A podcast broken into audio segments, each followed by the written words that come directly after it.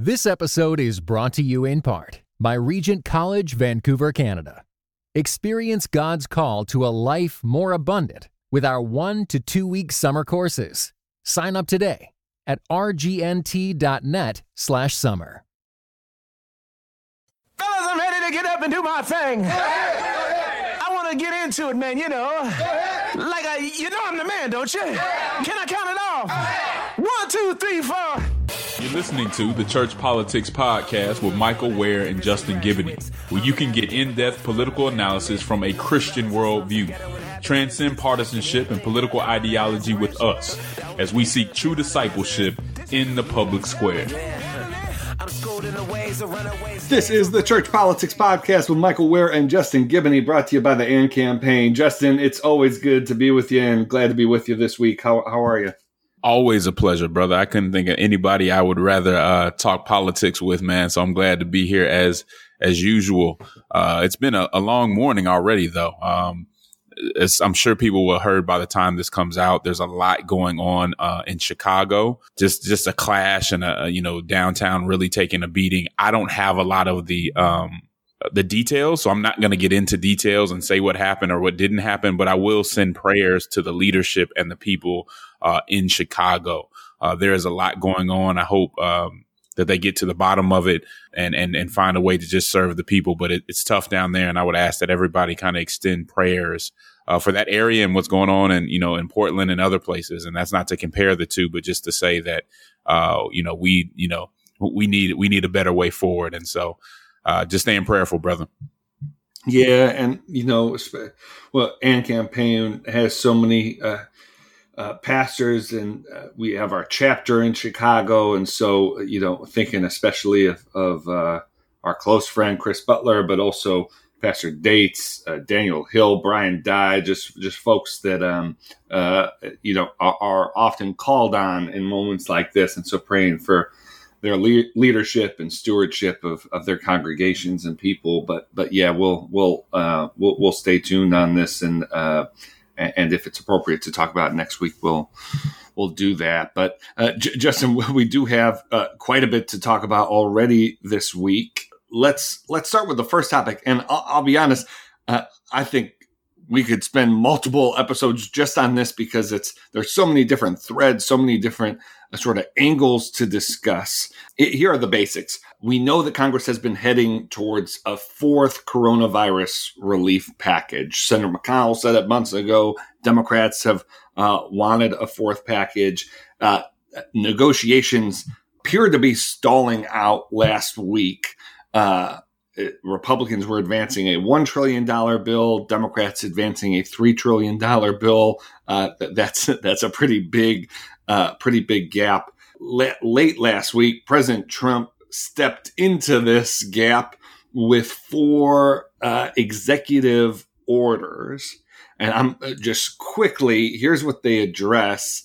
And, and, and then, uh, uh, you know, there are comments to be made on each of these, but let me, I'll just lay out the, the issues he addresses, and then I'll turn it over to you, and you know we could have a discussion. But uh, the executive orders address unemployment aid, and Trump's executive action uh, calls for a four hundred dollar per week uh, in unemployment aid.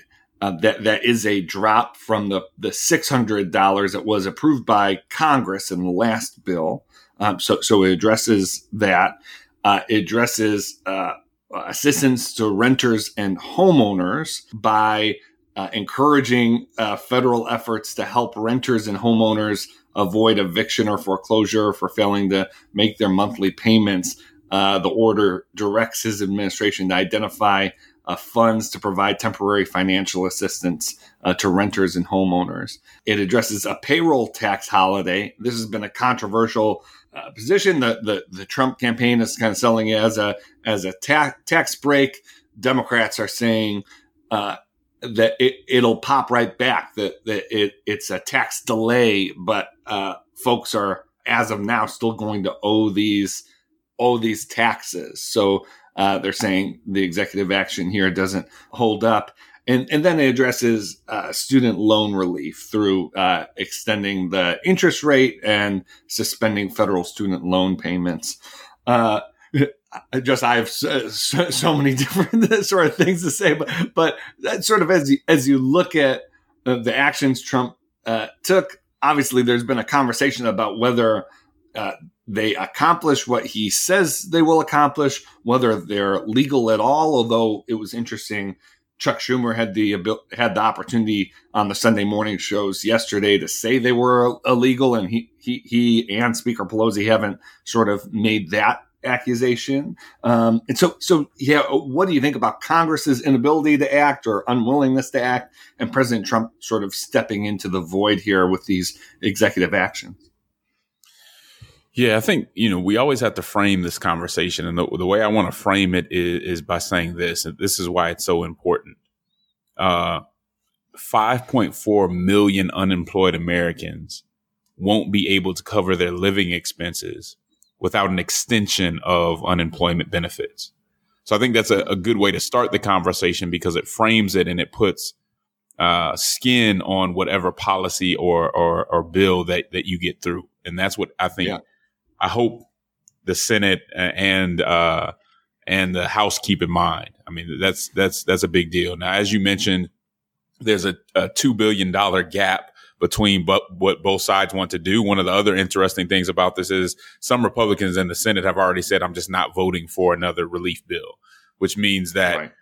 It gives the Democrats a little bit of leverage, but apparently not as much leverage as Republicans uh, as not as much Republicans don't think it gives them as much leverage as the Democrats would like to think because they're they're still very much playing hardball, even though they're going to need uh, those Democratic votes to get you know get to get something uh, significant through uh, the Senate. So that's kind of the background of what's going on, Michael. I think you covered the four hundred dollars a week versus uh, the six hundred dollars a week uh, very well. Um, and I want to talk a little bit about executive orders because so much of this, you know, kind yes, of surrounds. Please do. Please do. Executive order. Yeah. Um, executive orders, just so you know, and, and you guys know that the AND campaign is about raising civic literacy. So we're not just here to give you commentary. We want to, we want to make sure you understand what's going on. Executive orders are basically directives from the president to administrative agencies or, you know, usually uh, government officials. Um, the source now anything that the president does right? So it's this is a directive and we understand that anything he does has to have authority right? He has to have the constitutional authority to do something like that. And the source of the authority for executive orders is article 2 section 1 of the United States Constitution which references executive orders giving the president the power to take care that the laws are faithfully executed to take care that the laws are faithfully executed. Now, as an attorney, that gives a, a lot of room for uh, interpretation, right? But I think uh, this is about making sure that the laws are faithfully executed, not to make not to make what would amount to a new law. Okay, and that's really where the dispute about uh, executive orders uh, lies. Executive orders are not meant to be an alternative to legislation. Congress has the authority to make legislation. The, the president does not have the authority to create or pass legislation, right? And so an executive order is not meant to usurp Congress's power, the, the legislative branch's power, meaning that a president should not resort to, should not be able to resort to an executive order because he can't get Congress to move uh, legislation. This is the problem that a lot of conservatives and some constitutional scholars had with Obama's uh, DACA executive order.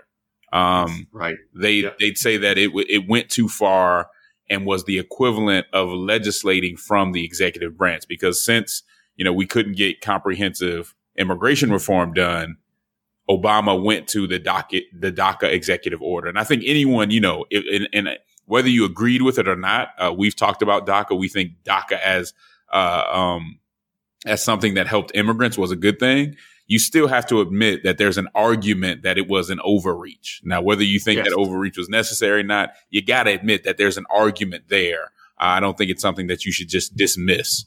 Now, Congress and the courts do have the ability to overturn uh, an executive order if it's outside the co- uh, the scope of the president's power, and we've seen that uh, done before. I think it um, happened to a couple different presidents.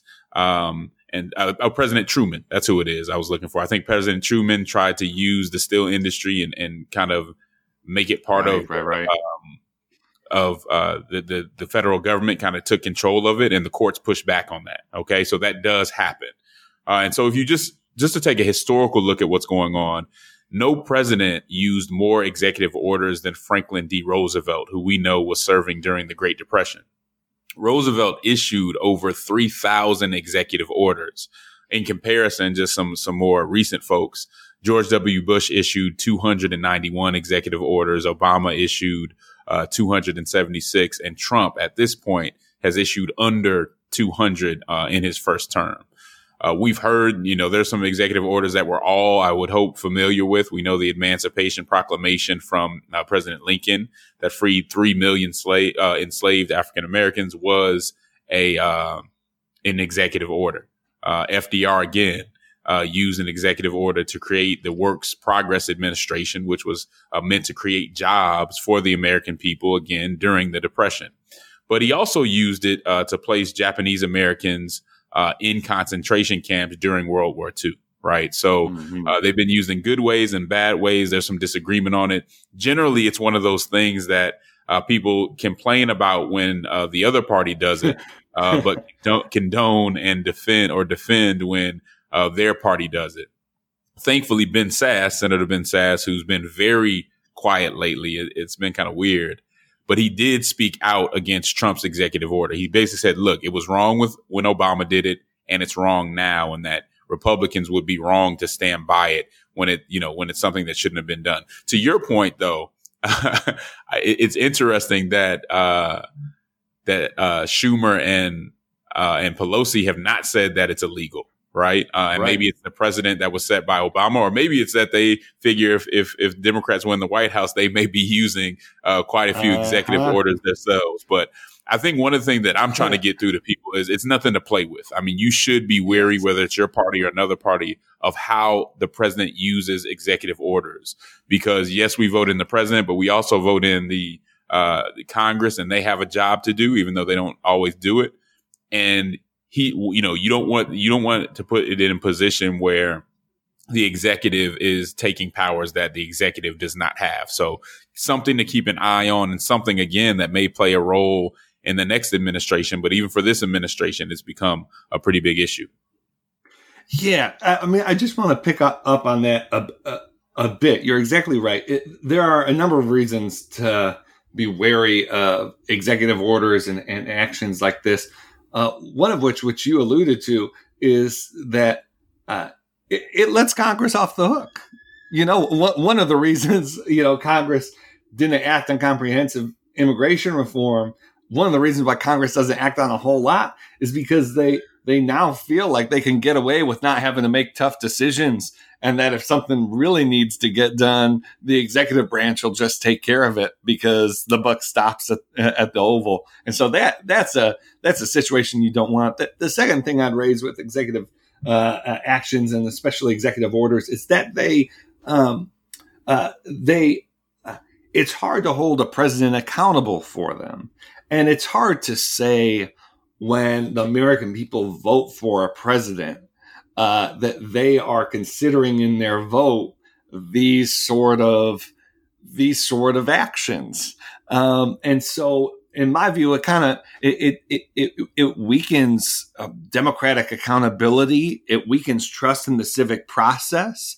I, I mean, I think just the average uh, person with any level of uh, understanding of civics uh, has a baseline assumption that you know that that it's the House that controls the purse, that it's Congress that approves funds, but then they read in the newspaper that tr- Trump is uh, unilaterally extending benefits and unilaterally sort of changing the benefits that Congress voted on and approved.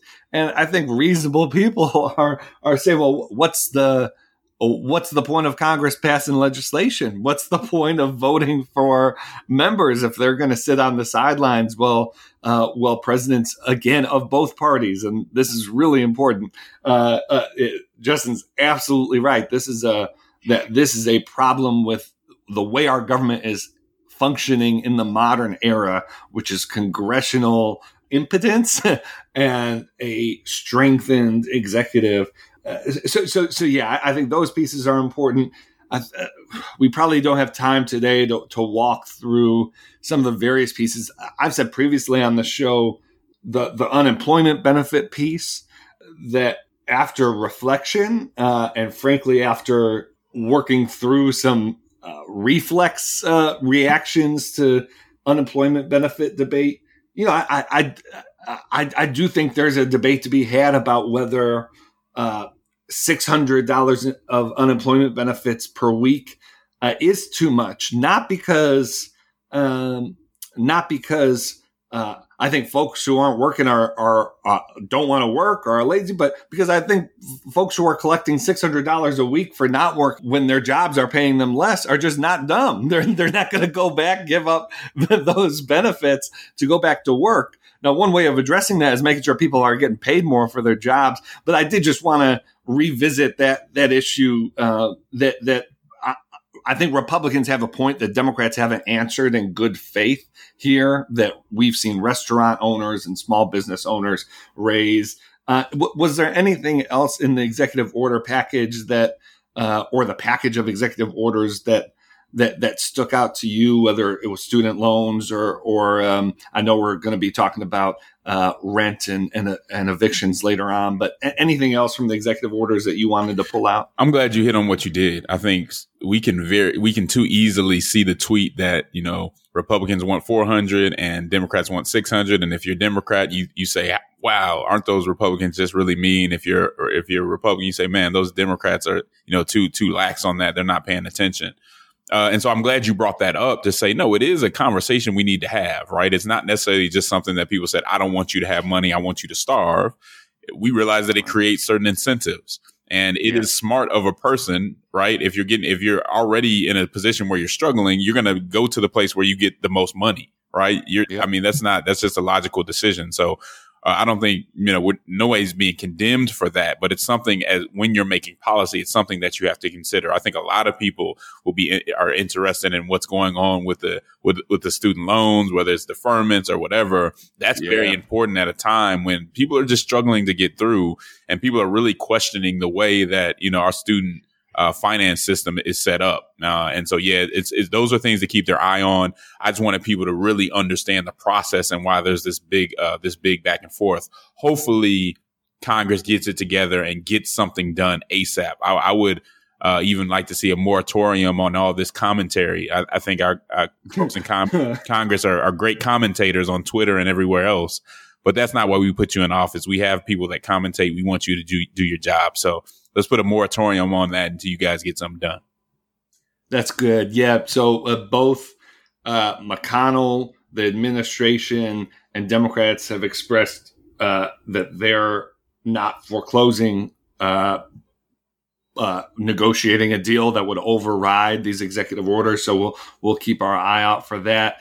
Uh, it may work out that these executive orders just because of the uncertainty they promote. And that would be my other criticism of, of executive action because the the the constitutionality or the legality of them is so often up for question uh, when you're dealing with something like unemployment benefits or or or what tax cuts people will have and what they have to pay back. You want certainty, not not the not the the threat or, or the the sort of uh, the, the shadow that uh, these things might not hold up. That was the same problem with DACA. You, you know, it was a very sensitive issue, and yet you had, you know, uh, thousands and thousands of, of people who, you know, because of the executive order had their had protection, but that executive order was fragile, as we saw um, uh, it, it, get challenged in the Supreme Court. Um, and so, so, really enjoyed that conversation, Justin. We're going to take a break. When we get back, we're going to talk about an article that was published yesterday uh, on the cover of the Times that got a lot of uh, attention from Elizabeth Diaz.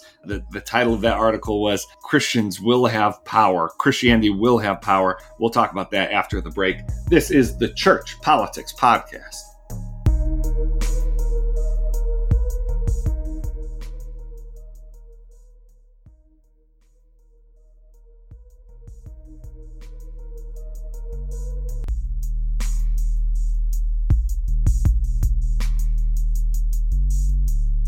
We're back. This is the Church Politics Podcast. Elizabeth Diaz, who's a religion reporter for the New York Times, been working on a story for months where she uh, sort of went back and revisited what she views uh, as a pivotal speech from Donald Trump. And I, I happen to believe this speech was a, a, really critical one, too. In January of 2016, uh, uh, Donald Trump went to Sioux Center, Iowa, and spoke at Dordt College. And just, uh, just I have a bit of con- context here. I, I, spoke at Dordt maybe a, a year a year ago. It's a re- heavily reformed community. Um, so uh, a lot of uh, various de- denominations of Reformed Christians in Iowa, uh, heavily white. I think ninety-seven percent uh, uh, white. Uh, and Donald Trump went to Dordt at a time when his campaign was still, you know, f- fragile in the Republican primary, and sort of made up to that point one of his most direct appeals to Christian voters. Diaz profiles some of these Trump supporters, uh, sees whether they're going to support him in 2020. Um, and uh, it, it's, I think for folks who read this stuff, often much of the story will, will ring sort of familiar in sort of media commentary journalism about evangelicals. Um, there were some interesting pieces. I'll just pick out I was happy that Diaz included Pastor Alvarado, um, who uh, uh, was a Hispanic pastor in this area. He reflects on what it's been like for him to be Hispanic evangelical, le- leading uh, leading a church that uh, actually shared some of the concerns of white evangelicals in, in town about uh, sort of government encroachment on religion and, and, secularization and those kinds of things. Uh, Pastor Alvarado also said, you know, I also think there's a biblical call to welcoming uh, the foreigner. And so uh, he doesn't say exactly who he's going to vote for in 2020, but uh, the implication was that he was he had some had some problems with with with Trump uh, that his his white colleagues and, and, brothers and sisters, many of them did not have. I was glad that was included. I will say, Justin, as I'm reading commentary on this story, and this was this story was trending on Twitter. A lot of people were talking about it. A lot of people have picked out the story as an example of look at this pastor who can't get fellow, you know, white white pastors to care about these things, and I think that's absolutely true. I I I, I think, and we talk quite often about uh, uh, sort of uh, of the the narrow approach to politics that is able to avoid and ignore the concerns and interests and and uh, injustice facing so many. But I will say the flip side of this is I didn't see a whole lot of people acknowledging Pastor Alvarado actually saying that uh, folks had a point to be concerned about the way that Democrats were approaching religion. I didn't see a whole lot of people, like in this ironic kind of way, people were ignoring the very voice in the story that they said was most important. Uh, and that's what happens in our politics right now, too, which is where is where is Pastor Alvarado's voice, uh, not just in the Republican Party, but in the Democratic Party? Uh, just am so interested. I mean, this, this article was fascinating. Again, some some of it was it felt familiar, but because it was so um, it covered so much territory, it was such a local story. So, so I appreciated getting to uh, feel like you you were getting to know a, a, a certain slice of America and a, and a certain city here. Um, what, what what did you think of this uh, this article? I thought it was good. I, you know, you you bring up a, a good point when when we read articles like this and you're you're you're seeing real people get interviewed and give their real perspectives how do we read that article? Do we read that article trying to learn and trying to understand? Or to your point do we read the article really just trying to find things that confirm our narrative right? Mm-hmm. or boost up our narrative? And i think depending on how you read this you know it's going to have a big deal you know it's going to going to play a big part in how and what you get from it and so I, I, was trying to learn from it and see, really understand the perspective of the people uh, that were in it. And one of the, again, one of the main parts of this is about power. And Christians, you know, Christians have to be very thoughtful about power because power isn't necessarily a bad thing, right? The Bible talks about power positively in many instances. Uh, we also see power uh, talked about when we're talking about abuses of power or sinful ways of attaining power. And so I think when we read something like this, or we just think about the politics and how power play of politics and how power plays a part in that, Christians have to ask a couple questions. Power at what cost? And power to do what? Power to what end? Because we know that power can be used to protect us. And, and that's one of the, the points that the article hit on. That's not necessarily right. a bad thing, but should yeah. it be used by Christians mainly to protect us? Is that why, is mm. that the mm. main reason we, we should be seeking power? And right, right, right. what can't we compromise even to receive this real or perceived power and protection? Right? What cannot be compromised? And I think you don't see Christians always asking those questions or answering those questions properly, and that's pro- part of the problem that I think is being addressed in uh, in, in, this article. Hmm. I think we should be suspicious of leaders who stoke who are stoking fear and are using that to uh, to their advantage. Right? Hmm. Uh, he's saying, "I'm yes. going to be your protector. All you need is me." In one quote, uh, Trump says, "You know, we, I guess, meaning Christians. He's including himself in that." we don't exert the power that we have. Right. And he hmm. basically says that if he was elected, he promised that that would change. And here's the quote. He says, Christianity will have power, like you said. If I'm there, you're going to have plenty of power. You don't need anybody else. You're going to have yeah. somebody representing you very, very well. Remember that. Uh, and it was very effective. I mean, it, it was yeah. from from one standpoint, kind of a, a brilliant way to address a group who is feeling embattled, right? Yeah. And we see that, you know, it worked. 81% of white evangelicals voted for him, right? And the question that we would ask, if we go back to those questions that I asked, power at what cost? What did they give up? Because a lot of people would say, yes, white evangelicals gained a protector, they gained power, but they lost credibility, right? and they lost that that that core of a faithful public witness right and so power can't be judged by itself it has to be judged within the context of what's being given what's been taken and how you're left afterwards and what you're trying to achieve um, a, a, good quote that you see in, in the article says uh, from the start it appeared it, it appeared that this was the relationship between uh, trump and evangelicals was an impossible contradiction right evangelicals for years have defined themselves as the values voters, people who right. prize the Bible yeah. and sexual morality and loving your neighbor as yourself above all. Mm. Trump was the opposite of this. And, and I think it hits it on the head. That's the question that a lot of people are asking. In turn for protecting yourselves and giving you power, what did you give away? And I think, and, and I think what you give away is that values voters uh, brand, if, if that was ever there. Yes. And what yes, you yes, say yes. you pull from the Bible.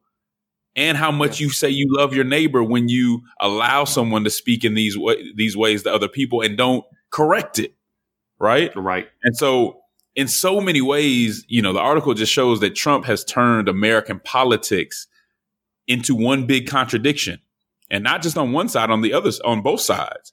I mean, you yeah. almost forget that Trump is not Southern, nor is he a conservative, right? You'd think he was by the way that kind of coastal progressives talk about him. But the truth is that he's a progressive, you know, that the truth is that progressives basically hate one of their own, right? He came from this Northeastern liberal progressive culture. He funded their campaigns. He attended their weddings. And on the other side, the contradiction that I think the, the article gets right is is conservatives now support and defend someone from a culture they claim to dislike and claim to be di- very different from the kind of fast talking elite northeasterner with really no blue collar bona fides, uh, you know, and no real moral compass. So you have to ask, how did we get into this situation? And I think, as as this uh, mentioned, it, it was a matter of power, not not principles. And for those of you who have been following the AND campaign for a long time, again, we're not going to do anything trying to lose. We strategize, we work hard to get wins for our goals, which is promoting, you know, human flourishing and defending human dignity. However, Christians have to be w- willing to lose if it means maintaining the witness that we should have. And so it's always the witness over the win. We've said that over and over again. But one of the things that I think you point out, and I, I think was good, Michael, was that we also know that white evangelicals are an easy target right? If you want to max, if you want to maximize approval or likes on social media, lampooning or criticizing white evangelicals is a surefire way to go about it. We also know about the illiberalism that's going on in the Democratic Party, that's going on in academia and elsewhere. So I think when people say, why in the world do you feel under attack? I think that's a little much. Now, can it be yeah. exaggerated? Can that attack be exaggerated? Sure. Uh, is, is, this right. a bloody persecution? No.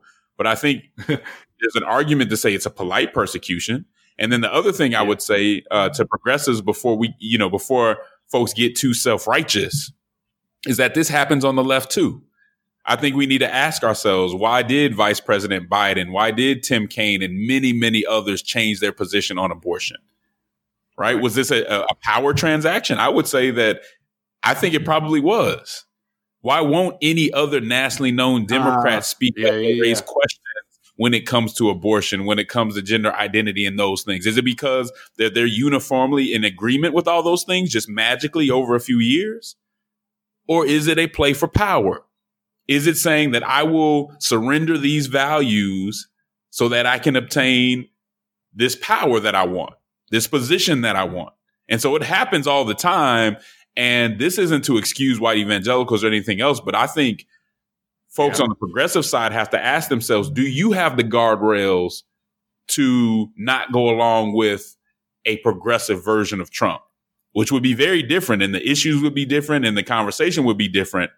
But would you push back on that? And, and I thought this mm-hmm. article brought up some of those issues very well and, and just gave the perspective. But I think when you trade in power for your values and for the, for integrity, it's just not a transaction that Christians should be making, but it's not one that's only made on one side either. That's good. That's good. Uh, we're going to take uh, our, our last break. When we get back, we're going to talk about what many are saying is the looming and in some ways already here uh, eviction crisis that could affect millions of our brothers and sisters. This is the Church Politics Podcast.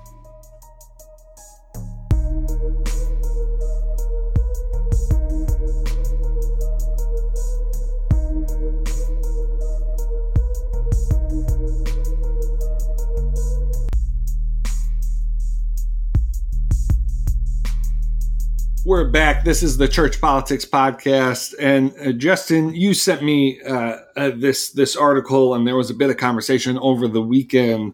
Um, the U.S. Census uh, conducted a massive survey uh, just over uh, over the last three months or so, and found that an estimated twenty seven percent of adults in the U.S. missed their rent or mortgage payment for July, and over a third said during uh, as July was coming to a close that they had uh, listen to this. Uh, over one third, 34%, said that they had little to no confidence that they could make their August rent payment. This is the, this is most profound across the South. Uh, in Texas, uh, this Bloomberg City Lab uh, article with the headline One third of American renters expected to miss their August payment by Kriston Capps uh, points out that in Texas, 39% of uh, renters said they weren't certain they'd be able to pay their rent in August. In Oklahoma, that doubt is at 43%. We are looking at a pro- potentially profound crisis. Uh, and as uh, Benjamin Appelbaum, uh, Benjamin Appelbaum at the New York Times pointed out, uh, it is a bit of a revisitation of 2007, 2008. And Appelbaum makes a passionate case uh, that he believes it was a major mistake back then for there to be bailouts for corporations and banks uh, but not for homeowners. And we saw so many lose their homes and and and face all kinds of struggles during that crisis. Uh, and he basically says, let's not make the same uh, let's not make the same mistake uh, twice. One interesting thing he pulled out is uh, uh, finding the argument from Princeton sociologist Matthew Desmond, who has argued that eviction is not just a result of poverty, but a cause of poverty. And that when people lose their homes, it actually uh, continues, exacerbates, drives a cycle of poverty that affects not just them, but obviously their kids and even the broader uh, community. He points out that studies show they move to less expensive neighborhoods, their children end up in lower quality schools, eviction strains their ability to keep a job. Uh, uh, if they are married, they're they're more likely to get divorced, and so this is a this is a family cohesion issue. They're obviously more likely to end up homeless. This feels to me like a an issue where the, the church is going to be required to step up uh, in terms of caring for folks in a very direct way, and charities are going to have to step up. It, it also seems to me that it is uh, potentially such a sweeping crisis, such a threat to the nation, uh, that I, I, agree with Appelbaum that direct policy action uh, is is necessary and not just sort of band aids, but but something that's going to offer real relief to people. Uh, what do you think about the fact that we, you know, this tidal wave seems to be coming for so many individual people and families, one, and then the country at large, and and how do we process this as Christians? Yeah, good question. Um, I want to be clear about one thing about this conversation about the, the housing crisis. And it's that we had a housing crisis before COVID hit, before the crisis. And so you better believe that this is going to be a very serious and worse crisis now that uh, COVID has hit and now that so many people are, are unemployed. Uh, we needed a paradigm shift when it came to how we think about housing in America and now it's even more important that we focus in on this and put the partisanship aside and say, housing is a necessity. How do we make sure that we do better? Um, because even again, before the crisis, especially in your big urban areas, right? And especially in your big progressive cities, there was a complete failure on housing when it came to low income people. Just a complete failure. Um, though that's where most of the resources are in your urban centers. That's where most people want to be because that's where the jobs are and so on. And a complete failure. I mean, you go to the San Franciscos, you go to the Seattles, you you go to these major cities. And again, I've said this before, poor people can't even live in a lot of these places unless they're on the street. That's the way the market, the housing market has been set up in those places. And too many people who care to, who, who say they care about the poor did nothing to prevent it, nothing mm-hmm. to stop it. Uh, and so now is a time to really take have that conversation. As you know, Michael in Atlanta, uh, me and some of the folks uh, here uh, created uh, City Roots ATL, where we are trying to address that exact problem. And so this is again, we bring in the conversation about the relief package. The relief package is going to be a part of it, but on a national, but really a state and local level, we're going to have to be very deliberate about how we handle this problem and making sure that we don't dis- destabilize, destabilize Americans in a number of other areas because they don't have housing. If you don't have housing, yeah. you can have other things, but everything that happens to you is going to be destabilized. You you come to neighborhoods like mine and you talk to teachers the amount of kids that are in and out of the school don't even finish the school year, go to two or three schools a year because they don't have housing, right? right so it affects right, right. education, it affects everything else. It affects what jobs that you can get. And if if we're not paying attention to that, we're going to be in a very bad place. So we have to make sure that we come up with new innovative ideas and that we make this a priority when it comes to American policy. We can't just sit around and hope that people figure out where they're going to live and what they're going to do because it throws off so many other things. And so I'm, I'm glad we're talking about this in Atlanta. We're trying to bring the church to say, this is something we care about. it doesn't matter what uh, party you're in, we're going to deal with this crisis and we're going to find ways to be on the uh, on the front lines in this conversation. You're talking about one third of Americans are not three, 34 percent are not going to be able to pay uh, their their rent in August. That should break our hearts. I don't, you know, I don't know how many people listening to us have had unstable living conditions or not know, not knowing where you're going to live from month to month. That is so yeah. stressful and it impacts everything yeah. else that you think about and that you do if you don't know where you're going to be and where you're going to live. Now, the Bible speaks directly to, to, to, to, to helping people in those situations.